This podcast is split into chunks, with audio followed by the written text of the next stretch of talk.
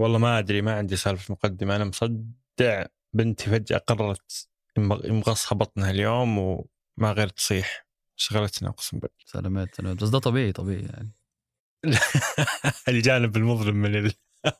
انت أنت لسه في البداية. والله انت أنت وين ما شاء الله وصلت؟ أنا أنا بقى أنا بقى لي 11 سنة الحمد لله. طب يسهل يسهل مع الوقت ولا يصعب؟ لا كل مرحلة ليها ليها الإيجابيات والسلبيات ليها الصعوبات وال... وال... والسهلات بتاعتها. حلو. هم يقولوا أول 80 سنة من حياة الإنسان صعبة بعدين تهون. بالضبط.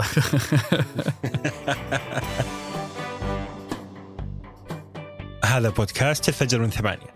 بودكاست فجر كل يوم نسرد لكم فيه سياق الأخبار اللي تهمكم.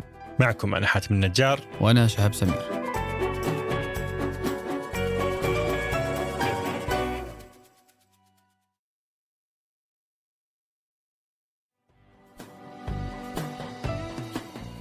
قبل سبع سنين وتحديدا في يناير 2016 اقتحمت حشود إيرانية مبنى السفارة السعودية في طهران والقنصلية السعودية في مدينة مشهد الإيرانية.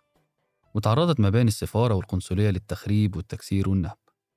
واتهمت السعودية إيران بخرق الاتفاقيات والمواثيق الدولية بسبب الحادثة دي وقالت إن إيران ما اتخذتش أي إجراءات مناسبة لتأمين المؤسسات الدبلوماسية. وكردة فعل طلبت السعودية من أعضاء البعثة الدبلوماسية الإيرانية مغادرة أراضيها خلال 48 ساعة. واستدعت السفير الإيراني وسلمته مذكرة احتجاج شديدة اللهجة وقدمت إحاطة لمجلس الأمن الدولي وأرسلت توضيحات عن الحادثة لمجلس التعاون الخليجي وجامعة الدول العربية ومنظمة التعاون الإسلامي.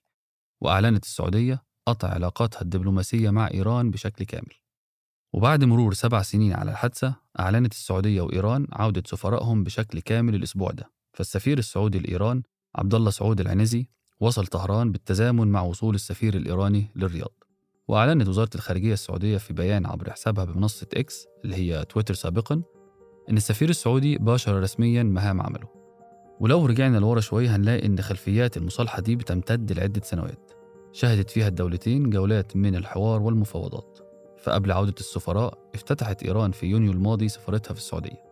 كخطوة تنفيذية لاتفاق إعادة العلاقات الدبلوماسية واللي وقعته إيران والسعودية في شهر مارس وكان بوساطة صينية. وقبل الوساطة دي حصلت مباحثات بين السعودية وإيران في 2021 و 22 وكانت استضافتها عمان والعراق. لكن الصين أصبحت الوسيط النهائي اللي أوصلت المصالحة للمراحل الأخيرة واللي انتهت بالتوقيع على بيان مشترك في بكين السنة دي. وشمل الاتفاق اللي أشرفت عليه الصين عودة السفراء واستئناف تبادل زيارات المسؤولين ووفود القطاع الخاص. وكمان تفعيل اتفاقية التعاون الأمني بين البلدين وتفعيل التعاون في الاقتصاد والتجارة والاستثمار وطبعا مع فتح السفارات والقنصليات واستئناف الرحلات الجوية وكمان تسهيل منح التأشيرات لمواطني السعودية وإيران. وعموما يعتقد الخبراء أن الخطوة راح تنعكس إيجابا على أكثر من جانب بما فيه الوضع الأمني في المنطقة. فالإعلان عن استئناف العلاقات الدبلوماسية راح يساعد في خفض التصعيد ويعزز من الدبلوماسية في الشرق الأوسط بشكل أكبر. فالمحللين يشوفون أن اتفاق بكين بين السعودية وإيران راح يكون له انعكاسات إيجابية على الأزمة اليمنية. فالإيرانيين كانوا لسنوات من كبار الداعمين لجماعة الحوثي في اليمن. وهي الجماعة اللي استخدمت قوتها العسكرية في استهداف المصالح الاقتصادية والمؤسسات المدنية داخل الأراضي السعودية. بالتالي ممكن يساهم الاتفاق بإلزام القوى اليمنية بما فيها الحوثي بالحل السياسي بدل التصعيد. وراح يقلص الاتفاق التوترات في العراق ولبنان اللي تحظى بعلاقات معقدة مع إيران. فإيران تتمتع بعلاقات دينية واقتصادية وثقافية مع العراق. وصار لها نفوذ سياسي كبير بعد الغزو الأمريكي للعراق في 2003 والدليل هو وجود تأثير كبير للحرس الثوري الإيراني على المجموعات المسلحة غير الرسمية في العراق وعلى المشهد السياسي العراقي عموما. وأجمالا عودة السفراء ستساهم في تحسين العلاقات مع دول مجلس التعاون الخليجي اللي رحبت بالاتفاق. فالمسؤولين في الإمارات والكويت وعمان وقطر والبحرين رحبوا بعودة العلاقات وقالوا أنها تدعم الاستقرار وتساعد في تسوية الصراعات من خلال الحوار والدبلوماسية. هذه التأثيرات راح تمتد لمصلحة أسواق الطاقة. فالسعودية وإيران أعضاء في منصة أوبك وأوبك بلس. والدولتين لهم حضور قوي في قطاع الطاقة عالميا. كون السعودية تمتلك احتياطيات ضخمة تتجاوز 261 مليار برميل من النفط و8 تريليون متر مكعب احتياطي من الغاز الطبيعي. أما إيران فعندها 208 مليار برميل من احتياطي النفط و43 تريليون متر مكعب من احتياطي الغاز. وراح يساعد التنسيق بينهم في اتخاذ خطوات تدعم مصالح الدولتين وراح تستفيد إيران من أي استثمارات سعودية الفترة المقبلة. مما يمكن أن يحسن من أداء سعر صرف العملة الإيرانية. في وقت أصبحت العملة الإيرانية في وضع صعب جدا. الدولار الواحد أصبح يعادل 42 ألف ريال إيراني.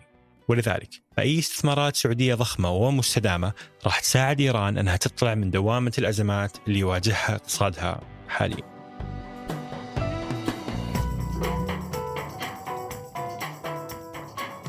وقبل ما ننهي الحلقة دي توصيات لنهاية الأسبوع.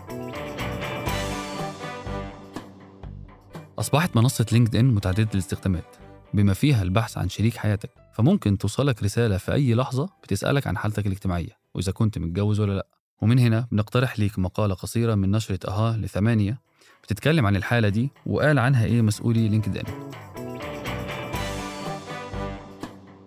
وفي عيادة متخصصة للإنجاب لولاية كينيتكت الأمريكية من جامعة يال المشهورة بيعاني المرضى بشكل مفاجئ من ألم لا يحتمل.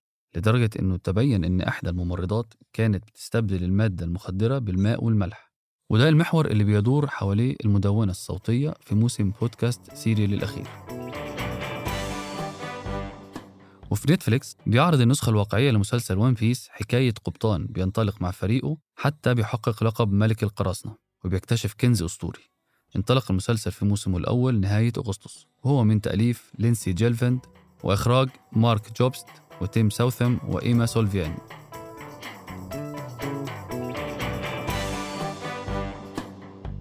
أنتج هذه الحلقة تركي البلوشي وريناد العيسى قدمتها أنا حاتم النجار.